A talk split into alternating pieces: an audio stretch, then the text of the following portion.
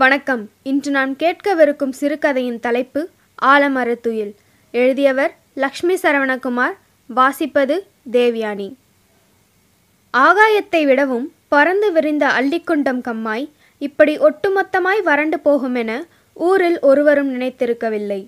கோடை மனித உடலின் கடைசி துளி குருதியையும் வேர்வையாய் குடித்து கொண்டிருந்தாலும் இந்த ஒற்றை கம்மாயை நம்பியிருக்கும் பதிமூன்று கிராமங்களின் வயல்களின் சம்சாரிகள் காய்ந்த பயிர்களை இன்னும் நம்பிக்கையோடு பார்த்து கொண்டிருக்கிறார்கள். ஒரே ஒரு மழை பெய்தால் மிச்ச மீதி இருக்கும் பயிர்கள் பிழைத்து கொள்ளும். ஆனால் இறங்கி வர மனமின்றி இயற்கை இறுக்கமாகவே தான் இருந்தது. சதுரகிரி மலையில் துவங்கி மேற்கு தொடர்ச்சி மலையின் இந்த அடிவார கிராமங்களுக்கெல்லாம் குட்டை குட்டையாய் நாட்டுக்கருவ மரங்கள் மட்டுமே இப்பொழுது மிஞ்சியிருக்கும் நிலையில் பல வருடங்கள் தாக்குப்பிடித்த பனங்காடுகள் கூட காய்ந்து போய்விட்டன. வெக்கையில் நஞ்சேறிய பாம்புகள் நீரற்ற கம்மாயின் கடைசி ஈரத்தை தேடி வெறியோடு அலைய சம்சாரிகள் ஆடு மாடுகளுக்கு பசியாற்ற புல் கிடைக்காமல் தவிக்கிறார்கள். கோடை தாகத்தோடு சேர்ந்து எரிச்சல் கோபம் தவிப்பு துரோகம் என எல்லா விபரீத உணர்வுகளையும் மனிதர்களிடத்தில் கொண்டு வந்து விடுகிறது. நிலம் விவசாயத்திற்கானதில்லை என்றாகி போன இந்த சில வருடங்களில் அக்கம் பக்கத்து கிராமத்து இளவட்டங்கள் எல்லாம் திருப்பூர் மில்களுக்கு பஞ்சம் பிழைக்க சென்று விட்டார்கள். நெல்லுக்கஞ்சி ஐயாவின் குடும்பத்திலும் அதுதான் நிலைமை. நாற்பது ஐம்பது வருடங்களுக்கு முன் பண்டிகை நாட்களில் மட்டுமே நெல்லுக்கஞ்சியை சாப்பிடும் ஊர் மக்கள் மற்ற நாட்களில் சாப்பிடுவதெல்லாம் குதிரைவாளியும் சோளத்தையும் தான். எல்லா நாளும் ஒருவேளை உணவு நெல்லுக்கஞ்சி இருக்க வேண்டும் என்று வாழ்ந்த குடும்பம் அது. அதனாலேயே தான் அந்த பட்டப்பெயர். ஒவ்வொரு பத்து வருடத்திலும் குடும்ப சூழல் அவரது நிலத்தில் கொஞ்சத்தை காவு வாங்கியதில் இப்பொழுது மிச்சமிருப்பதெல்லாம் மலையடிவாரத்தை ஒட்டிய நான்கு ஏக்கர் வயல்தான். கடைசி துண்டு காணி இருக்கும் வரை ஒரு விவசாயிக்கு பயிர்களை தவிர எதன் மீது காதல் வந்துவிடும்? மண்ணில் தன் ஆயுளின் பாதியை செலவழித்த அந்த மனிதன் ஒவ்வொரு முறையும் தனது பால்யத்தில் உழுத செழிப்பான அந்த பூமி திரும்ப கிடைக்கும் என்கிற நம்பிக்கையில்தான் இருக்கிறார். வயல் முடிந்து மலைக்கு செல்லும் பாதையில் இவரது நிலத்திற்கு காவலாக இருப்பது போல் நிற்கும். ஆலமரம் மட்டும் பல கோடைகளின் வெக்கையை உள்வாங்கி இறுகி போய் நிற்கிறது. நாற்பது வயதை தாண்டிய அவரின் மனைவி மயிலத்தாய் இத்தனை காலம் சொந்த நிலத்தில் மட்டுமே உழுது இப்பொழுது கூலி வேலைக்கு போகிறாள்.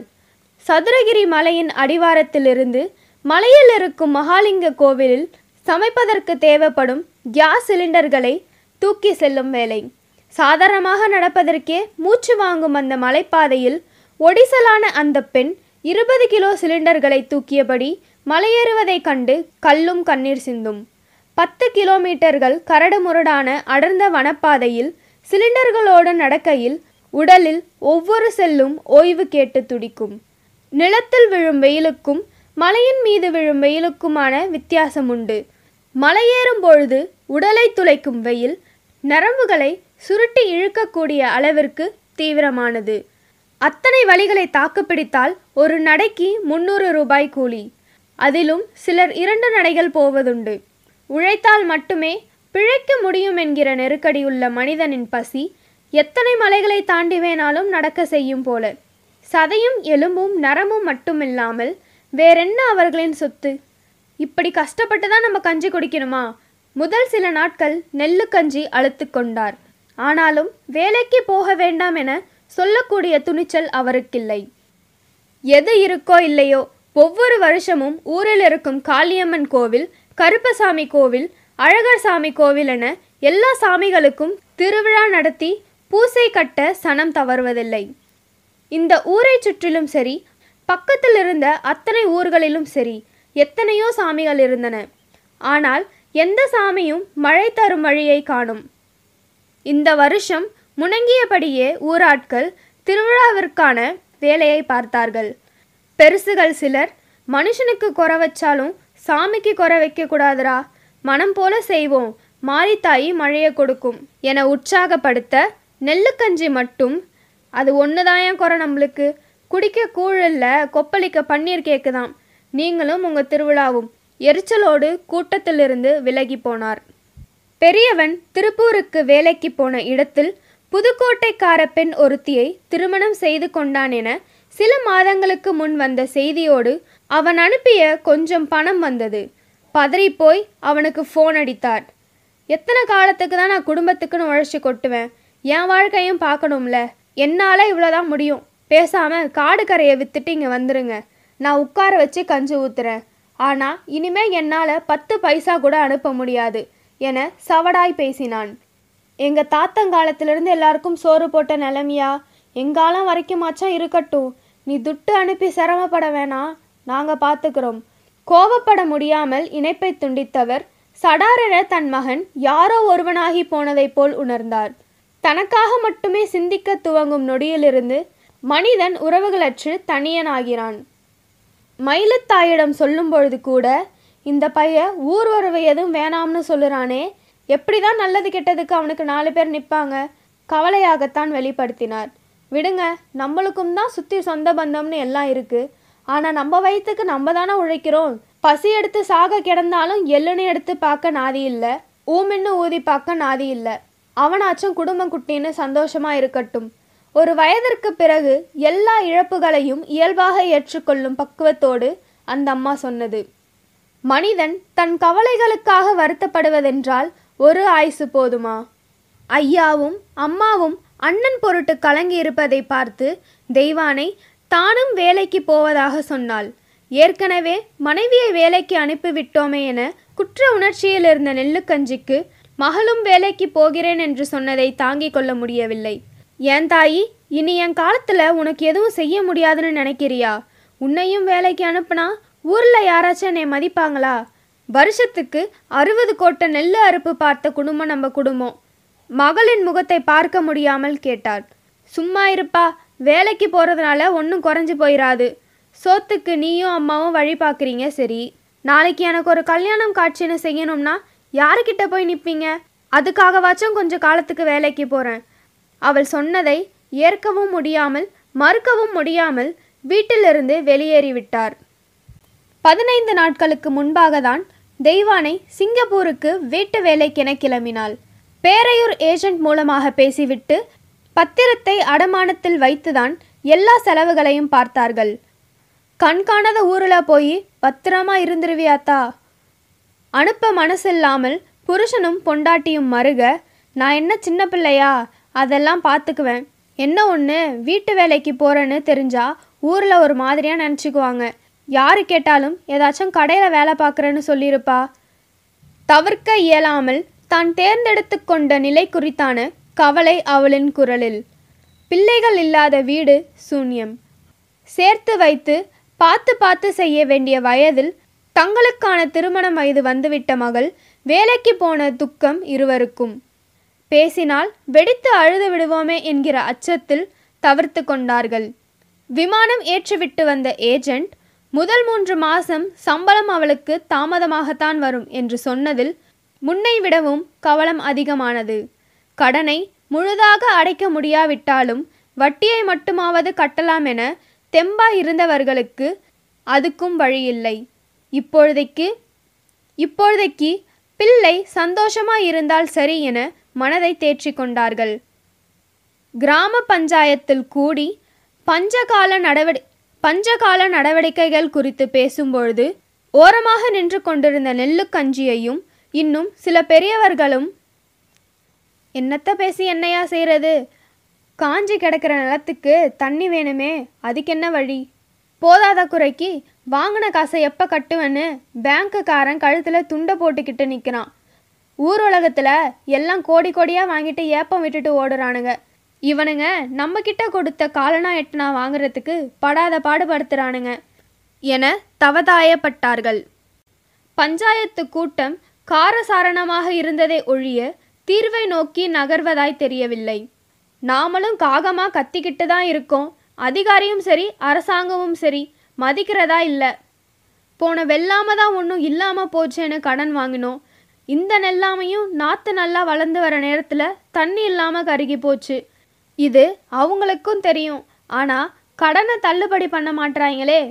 சும்மா மனு கொடுத்தெல்லாம் இந்த பிரச்சனையை முடிக்க முடியாது. எல்லாம் மொத்தமாக கிளம்பி மெட்ராஸுக்கு போவோம் போராட்டம் பண்ணுவோம். கலகம் பண்ணாதான் ஏன் விடுவு பிறக்கும்? பிரசிடென்ட் எல்லோருக்கும் பொதுவாய் சொன்னதை சிலர் ஏற்றுக்கொண்டார்கள் சிலர் அங்கேயே ஆட்சேபித்தார்கள். ஏப்பா துட்டு வச்சிருக்க ஆளுக போவீங்க இல்லாதப்பட்ட ஆளுக என்ன செய்கிறது? இது சுத்தப்படாது என ஒரு பெரியவர் சொல்ல வர விருப்பம் இருக்கவங்க வாங்க. இதில் கட்டாயம் ஒன்றுமில்ல என பிரசிடெண்ட்டும் வேறு சிலரும் முடித்து கொண்டார்கள். நெல்லுக்கஞ்சி ஐயாவிற்கு இந்த கூட்டத்திலோ பேச்சிலோ பெரிதாக நம்பிக்கை இல்லை. பசித்தவர்களின் குரலையோ வலியையோ உணர்ந்த அரசாங்கம் கிடைக்கப்பெற்ற பாக்கியம் சுதந்திர இந்தியாவில் எந்த மாநிலக்காரனுக்கு இருந்திருக்கிறது? சம்சாரி எல்லா ஊரிலும் எல்லோராலும் கைவிடப்பட்டவன் என்பதையே இத்தனை வருடங்களில் தான் கண்ட வாழ்க்கை பாடமாய் நினைக்கிறார். காடு கரையென எப்பொழுதும் காலில் வயக்காட்டு மண்ணோடு புழங்கிய மனிதனுக்கு எந்த வேலையும் இல்லாமல் வீட்டில் இருப்பு கொள்ளவில்லை. மனம் போன போக்கில் தினம் ஒரு திசையில் இருக்கும் ஊர்களுக்கு போய் வந்தார். எங்காவது நாலு மழை பெய்து பச்சை திளைத்திருக்காதா என்கிற ஆசை. பேரையூரிலிருந்து கல்லுப்பட்டி போகிற வழியில் தரிசாக போன நிலத்தில் ஒன்றுக்கு மூன்றாக கிரஷர்கள் வந்து விட்டிருந்தன சாப்டூர் செல்லும் வழியில் பழையூர் கம்மாய் இன்னும் கொஞ்சம் தாக்கு பிடித்திருந்ததில் ஆச்சரியம். ஒன்றுமே இல்லாமல் போனாலும் மொத்த ஊருக்கும் சோறு போடக்கூடிய அளவிற்கு இப்பொழுது புளியந்தோப்பு அடர்த்தியாயிருந்தது. மற்ற பக்கங்களில் நிலைமை மோசம்தான். அன்று விடிய காலமே நீச்சத் தண்ணியை மட்டும் குடித்துவிட்டு கிளம்பியவர் பெருங்காமநல்லூர் பக்கமாய் கிளம்பினார். அங்கிருந்து செங்கானூரணி செல்லும் வழியில் இருக்கும் கிராமங்களில் துவரையும் எள்ளும் போட்டிருப்பார்கள். துளி ஈரமில்லாத பொழுதும் பயிருக்கு தாக்கு பிடிக்கும் வளமான கரிசல் நிலம். ஆனால் அங்கும் சொல்லிக்கொள்ளும்படி ஒன்றுமில்லை. சில ஊர்களில் மட்டுமே துவரை தாக்கு பிடித்திருந்தது. ஒரு சம்சாரி இன்னொரு சம்சாரிக்கு உதவ முடியாத இந்த நாட்கள் சகிக்க இயலாதவை. பெரும்பாலான ஊர்களில் விதை நெல்லுக்கு கூட வழியில்லாமல் கடன் வாங்கி கொண்டிருந்தார்கள். நிலம் எரிந்து பயிர்கள் கருகி போயிருந்தன. கடன் கொடுத்த எவனும் வாங்கியவனின் கஷ்டம் பார்ப்பதில்லை. தன் பணத்தை திரும்பி வாங்குவதற்காக உத்திகளை மட்டுமே யோசிக்கிறான். பிற்பகல் நேரமாக வீட்டிற்கு திரும்பிய பொழுது ஊர் மத்தியில் இரண்டு ஜீப்கள் நிற்பதை கவனித்தார். வங்கி ஆட்கள் வந்திருக்க வேண்டும். அவருக்கு இனம் புரியாத ஒரு அச்சமும் தயக்கமும் எழ வந்த வழியிலேயே வேகமாக திரும்பி நடந்தார். காலில் அணிந்திருந்த தோல் செருப்புகள் ஈரமாகி நீராய் வழியும் அளவிற்கு வியர்த்து கொட்டியது. தேர்ந்த உடைகளோடு எதிரில் வந்த ஒருவன் ஓங்கி அவரின் காதில் ஒரு அறை விட்டான். இத்தனை வருடத்தில் எந்த ஒரு சண்டைக்கும் போயிராத அந்த மனிதன் தனது அறுபத்தி மூன்றாவது வயதில் யாரோ முகம் தெரியாத ஒருவனிடம் அடிபட்டு விட்டோமே என்கிற அவமான உணர்வில் கூனி குறுகி போனார். ஏப்பு எங்கே ஓடுறீரு? கை நீட்டி துட்டு வாங்கும்போது இனிச்சதுல. திரும்ப கொடுக்கணும்னா மட்டும் வலிக்குதோ? அவரது கழுத்தை இறுக பிடித்து இழுத்தபடி மந்தைக்கு தள்ளினான். மந்தையில் அதிகாரிகளின் குரல் சத்தமாகவும் பதிலுக்கு சம்சாரிகள் கெஞ்சுவதுமாக இருக்க இவரை இழுத்து வந்த ஆள் விடாமல் அடித்தபடியே வந்தான். தப்பிச்சா ஓடுற வா. அவர்கள் மந்தையை நெருங்கும் பொழுது அடித்ததை கண்ட சம்சாரிகள் கொதித்து போய் கத்தினார்கள். ஏ முதல்ல கையை எடியா. உன்கிட்ட கடன் வாங்கிட்டா. அவர் என்ன பிச்சைக்காரன்னு நினைச்சிட்டியா? கையை எடியா. ஆளாளுக்கு கத்தியும் கூட அவன் பெரிதாய் அலட்டிக் கொள்ளவில்லை. வங்கி அதிகாரிகளுடன் வந்த போலீஸ்காரர்கள் இரு பக்கமும் சமாதானப்படுத்த முயன்றார்கள். நெல்லுக்கஞ்சியை அடித்த அதிகாரி யோ சும்மா வாய் சவடாலுக்கு ஒன்றும் குறைச்சல் இல்லை. இங்கே நிற்கிற அத்தனை பேரும் தான் கடன் வாங்கி இருக்கீங்க. ஒருத்தனருக்கும் திருப்பி கொடுக்க வக்கில்ல அப்புறம் எதுக்கு வீராப்பு? அந்த குரலுக்கு பதில் சொல்லும் துணிவற்றவர்களாய் எழுந்த கோபத்தை எல்லாம் முனகலாய் வெளிப்படுத்தியது அந்த கூட்டம். ஆறடிக்கும் பக்கமான நெல்லுக்கஞ்சி அத்தனை காலத்திலும் தலை போகும் கஷ்டத்தில் இருந்தபொழுது கூட இத்தனை அவமானப்பட்டதில்லை. தன்னை சுற்றியிருந்த யாரையும் பார்க்கும் துணிவின்றி தலையை குனிந்தபடியே நின்றார். இரண்டு வார அவகாசத்திற்குள் பணத்தை கட்டாவிட்டால் நிலத்தையோ வீட்டையோ வங்கி எடுத்துக்கொள்ளலாம் என்பதாக முடிவாகி வங்கி ஆட்கள் கிளம்புகையில் அன்றைய தினத்தின் பகல் கருணையின்றி அந்த ஊரிலிருந்து விலகத் துவங்கியிருந்தது. நெல்லுக்கஞ்சிக்கு யார் யாரோ வந்து சமாதானம் சொன்னார்கள். அவர் மந்தையிலிருந்து நகர்வதாயில்லை. காலுக்கு கீழிருந்த பூமியும் தலைக்கு மேலிருந்த ஆகாசமும் நாம் ஜீவித்திருக்கும் நாளிலே நம்மை விட்டு அகன்று போகும்பொழுது தோன்றும் கைவிடப்பட்ட உணர்வு அவரிடம். அழுது அரற்றி வழி தீர்த்து கொள்ள ஏங்கிய மனம் முதுமை காரணமாய் குமுறலை அடக்கி கொண்டிருந்தது. யார் யாரின் பசிக்கோ விதைத்த அவரின் கைகளும் கால்களும் கடும் பசியில் இப்பொழுது சுருங்கி போயிருந்தன. வாழ்வில் தீர்க்க முடியாத புதிர் ஒன்றுக்குள் அகப்பட்டு விட்ட குழப்பத்தில் நேரங்காலம் தெரியாமல் அதே இடத்தில் உட்கார்ந்திருந்தவரை வேலை முடிந்து வந்த மயிலுத்தாய்தான் நினைவிற்கு கொண்டு வந்தாள். மந்தையில் நடந்ததை யாரும் அவளிடம் சொல்லியிருக்கவில்லை. சகலமும் கைவிடப்பட்ட வழியில் மந்தையின் வேப்ப மரத்தில் சாய்ந்து கிடந்தவரை தட்டி கூப்பிட்டவள் காய்ச்சின கஞ்சு அப்படியே கிடக்கு காலையிலிருந்து எங்க போன நீ? பதட்டத்தோடு கேட்டாள். ஒன்றுமே பேசாமல் எங்கோ பார்த்தபடி கிடந்தவரை இந்த மனுஷனுக்கு என்னாச்சு? ஏன் இப்படி பேய் அடைஞ்ச மாதிரி கிடக்கான்?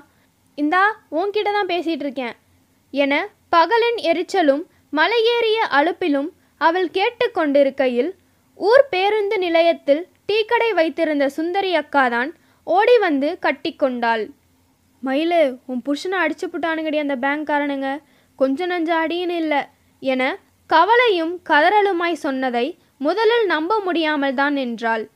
விடாபடியாய் அவரை மந்தையிலிருந்து இழுத்து கொண்டு வந்து தெருவிளக்கில் நிறுத்தி பார்க்கும் பொழுதுதான் முதுகிலும் கழுத்திலும் தடித்த விரலின் தடயங்களை பார்க்க முடிந்தது. இந்த மனுஷன் எதுக்காக கடன் வாங்கினா? பொண்டாட்டு பிள்ளைக்கு நகை நட்டு எடுத்து போடவா? வீடு வாசல் வாங்கவா? சாராயம் குடிக்கவா? எதுவும் இல்லை. கடந்த முறை நடவு விலையும் முன்னையே கருகி போச்சு. நல்ல சம்சாரி எவனோ தன் நலம் மடலாய் போவதை விரும்ப மாட்டான். அதற்காக வாங்கின கடன் தானே? பிறகு ஏன் அடிச்சாங்க? அவளுக்கு எழுந்த எந்த கேள்விக்கும் அந்த இரவில் பதில் சொல்ல எவரும் இல்லை. ஊரே கேட்கும்படி கதறி அழுதவளுக்கு ஆறுதல் சொல்ல இன்னும் சிலர் அங்கு வந்தபோது நெல்லுக்கஞ்சி மெதுவாக வீட்டை நோக்கி நடந்தார். ஊர்க்காரர்களின் முகத்தை பார்க்க சங்கடப்பட்டதாலேயே எங்கும் போகாமல் வீட்டுக்குள் முடங்கி கிடந்தார். தென்னரசு தான் காலையில் வந்து அப்புச்சி எதுக்கு இப்படி கிடக்க? மெட்ராஸுக்கு போன விவசாயிங்க எல்லாம் தீவிரமாக போராடிட்டு இருக்காங்க. எப்படியோ நமக்கு இந்த வாட்டி ஒரு விடுவு வந்துடும் எந்திரிச்சு வா. அந்த நாளின் சூரிய வெளிச்சம் கலக்கமே இல்லாமல் எத்தனை தீவிரமாய் இருந்ததோ அத்தனை தீவிரமாய் தங்களுக்கும் ஒரு தீர்வு வந்துவிடும் என எல்லா சம்சாரிகளையும் போல் அவரும் நம்பினார். தென்னரசு வீட்டு டிவியில் நிமிஷத்திற்கு ஒருமுறை விவசாயிகளின் போராட்டத்தை தான் முக்கிய செய்திகளாய் காட்டிக் கொண்டிருந்தார்கள். யார் யாரோ வந்து படமெடுத்தார்கள் யார் யாரோ அவர்களோடு சேர்ந்து படமெடுத்து கொண்டார்கள். எல்லா ஊர் பக்கமிருந்தும் கூடியிருந்த விவசாயிகளின் முகத்தில் பசியின் ரேகையும் அதை தீர்த்து கொள்ள முடிந்தவரை தீவிரமாய் அவர்கள் போராடுவதும் தெரிந்தது. தங்களது இறுதி யுத்தமாய் கோவணத்தோடு முழக்கமிடும் அளவிற்கு அவர்கள் வந்திருந்தார்கள் என்பதை பார்த்தபொழுது அவர்களோடு கலந்து கொள்ளாமல் போனதில் சின்ன ஒரு குற்ற உணர்ச்சி வந்தது அவருக்கு. ஏலே தென்னரசு கூடிய சீக்கிரம் ஒரு நல்ல வழி பிறக்கும்டா என சந்தோஷமாக சொல்லிக் கொண்டார். ஊரில் யார்தான் நம்பவில்லை அடுத்த வெள்ளாமையிலாவது விவசாயம் பிழைத்து கொள்ளும் என்கிற சந்தோஷத்தில் பருவமழை வந்தால் போதுமென ஒவ்வொருவரும் வேண்டாத சாமி இல்லை. தன்னை தொந்தரவு செய்யாத வரை மட்டுமே எந்த போராட்டையும் நடத்த அனுமதிக்கும் அதிகாரிகள் போராட்டம் தேசிய அளவிலான செய்தியான மூன்றாவது நாளில் கருணையின்றி அடித்து துரத்தினார்கள். பொது சொத்திற்கு சேதம் விளைவித்ததாகவும் வன்முறையில் ஈடுபட்டதாகவும் கொத்து கொத்தாய் நிறைய விவசாயிகளை கோவணத்தோடு அள்ளிக்கொண்டு போன காவல்துறை அடைத்து வைத்த இடத்தையும் அடித்து துவைத்த செய்தியையும் எந்த டிவியும் அவர்களுக்கு காட்டியிருக்கவில்லை. நம்பிக்கை உடைந்து போன துக்கத்தை யார்தான் யாரிடம்தான் பகிர்ந்து கொள்ள முடியும்? நெல்லுக்கஞ்சி கடைசி முயற்சியாக தன் மகனிடம் கொஞ்சம் பணம் கேட்டு பார்க்கலாம் என யோசித்தார். அவரின் மனைவிதான் விடாப்பிடியாய் மறுத்துவிட்டாள். வீட்டு பத்திரத்தையும் வைத்து கடன் வாங்க முடியாது. ஏதோ ஒன்று நிரந்தரமாக போய்விடுமோ என்னும் தவிப்பு வயிற்றில் நெருப்பாய் எரிந்து அடங்க மறுத்தது. யாரிடம் யார் கடன் கேட்பதென ஊரே தவித்து கொண்டிருந்தது. சிலர் வீட்டை விற்றார்கள் இன்னும் சிலர் ஆடு மாடுகளை விற்றார்கள். வங்கிக்காரர்கள் இன்னொரு முறை ஊருக்குள் வந்து காசு கேட்கும்பொழுது யார் மீது வேண்டுமானாலும் கை நீளக்கூடும் என்கிற அச்சம் ஒவ்வொருவருக்கும் இருந்தது. வேறு யாரையும் விட நெல்லுக்கஞ்சிக்கு அதிகமாக இருந்தது. மயிலத்தாய்க்கு மலையேறி மலையேறி உடம்பு நோவு கண்டதுதான் மிச்சம். இரவுகளில் அலுப்பின் வேதனையை முனகலாய் அரற்றினாள். இரண்டு நாட்களுக்கு முன் தூக்கத்தில் எழுந்து கொள்ளக்கூட முடியாத வேதனையில் படுக்கையிலேயே சிறுநீர் கழித்து விட்டதை பார்த்தபொழுதுதான் அவள் உடல் எத்தனை சிதைந்து போயிருக்கிறதென புரிந்து கொண்டார். அந்த ராத்திரி முழுக்க அவர் அழுக்குரல் சலனமற்ற இருந்த ஊரின் மரங்களையும் கிளைகளையும் எல்லாம் அசைத்து பார்த்தது. அடுத்த நாள் பேசாம வீட்டில் இருத்தா சாப்பாடுக்கு நான் ஏதாச்சும் வழி பார்க்குறேன். நீ வேலைக்கு போகாத என கண்ணீரோடு சொன்னார். மயிலத்தாய்க்கு உடனே ஏற்றுக்கொள்ள முடியவில்லை. ஊர் பக்கம் இப்போதைக்கு வேறு வேலையும் இல்லை. இருக்கட்டும் இன்னும் ஒரு நாள்னா போறேன். முடியலனா பார்த்துக்கலாம் என சமாதானத்திற்கு சொல்லிவிட்டு கிளம்பிவிட்டாள். கடன் வசூலிக்க ஆட்கள் வர நாட்கள் நெருங்கி கொண்டிருந்தது. நிலத்தை பார்த்து பத்து நாட்கள் பக்கமாய் ஆகி போனதை நினைத்து சங்கடம் கொண்டவர் வெயிலோடு வெயிலாக வயக்காட்டிற்கு செல்லும் பாதையில் இறங்கி நடந்தார். மாடுகள் சரியான தீவனம் இல்லாமல் மெலிந்து போய் சுற்றி கொண்டிருந்தன. சிறுவர்கள் சிலர் கொடுக்காய் மரத்திலிருந்து கொடுக்காய் பறித்து கொண்டிருந்தார்கள். இவரை பார்த்த சிறுவன் ஒருவன் அப்புச்சி கொடுக்கா திங்கிறியா? என உரிமையாக கேட்டான். சும்மா ஒரு அஞ்சாறு குட்ரா என கேட்டவரின் துண்டில் இரண்டு கை நிறைய அள்ளி போட்டான். வெயிலுக்கு கொடிக்காயின் துவர்ப்பு சேர சேர தண்ணீர் தாகம் எடுத்தது.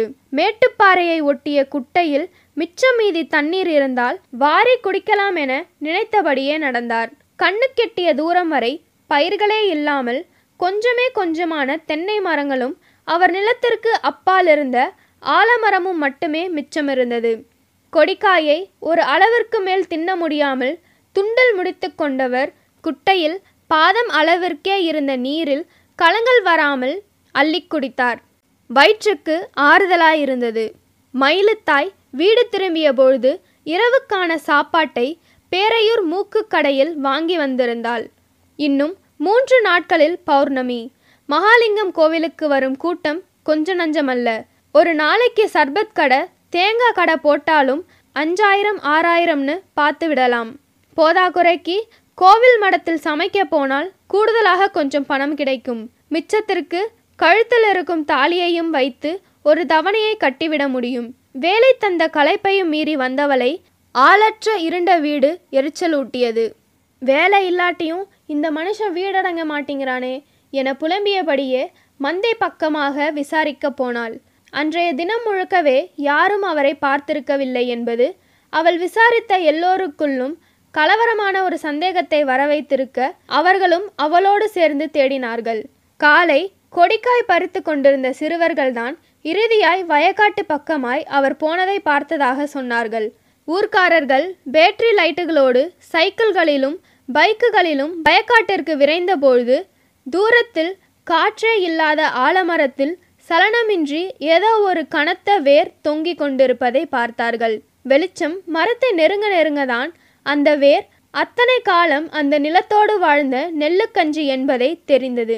சரியாக சாப்பிடாமல் ஒட்டி போயிருந்த அவரது வயிற்றில் கோவணம் கூட இப்பொழுது இரக்கமில்லாமல் போயிருக்க மிச்சமிருந்த ஒற்றை வேட்டியில்தான் கொண்டிருந்த கடைசி நம்பிக்கையும் தொலைத்து போன வழியில் அவரின் தலை தொங்கிக் கொண்டிருந்தது.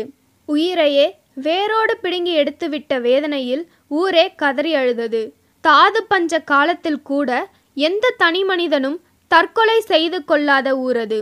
கைவிடப்பட்ட அனாதைகளாய் தாங்கள் மாறிப்போனோம் என்னும் வேதனையில் அந்த ஊர்சனம் தங்களை போன்ற எல்லோருக்காகவும் கதறி அழுதது. அக்கம் பக்கத்தில் கிடந்த கட்டைகளை வைத்து சின்னதாக பாடை கட்டி அவரை தூக்கி ஊரை நோக்கி நடந்தபொழுது மலைக்கு அப்பாலிருந்து லேசாக இடி இடித்தது. அவர்கள் ஊரை நெருங்கும் நேரத்திற்கெல்லாம் சின்ன சின்னதாய் தூறல் விழுந்தன. இந்த மழை அவரை வழியனுப்பி வைக்கட்டுமென நெல்லுக்கஞ்சியின் வீட்டு வாசலில் கூடியிருந்தோரின் நம்பிக்கை எல்லாம் பொய்யாக்கும்படி அந்த தூறல் மழையாக வழுக்கும் முன்னரே நின்று போனது. நன்றி.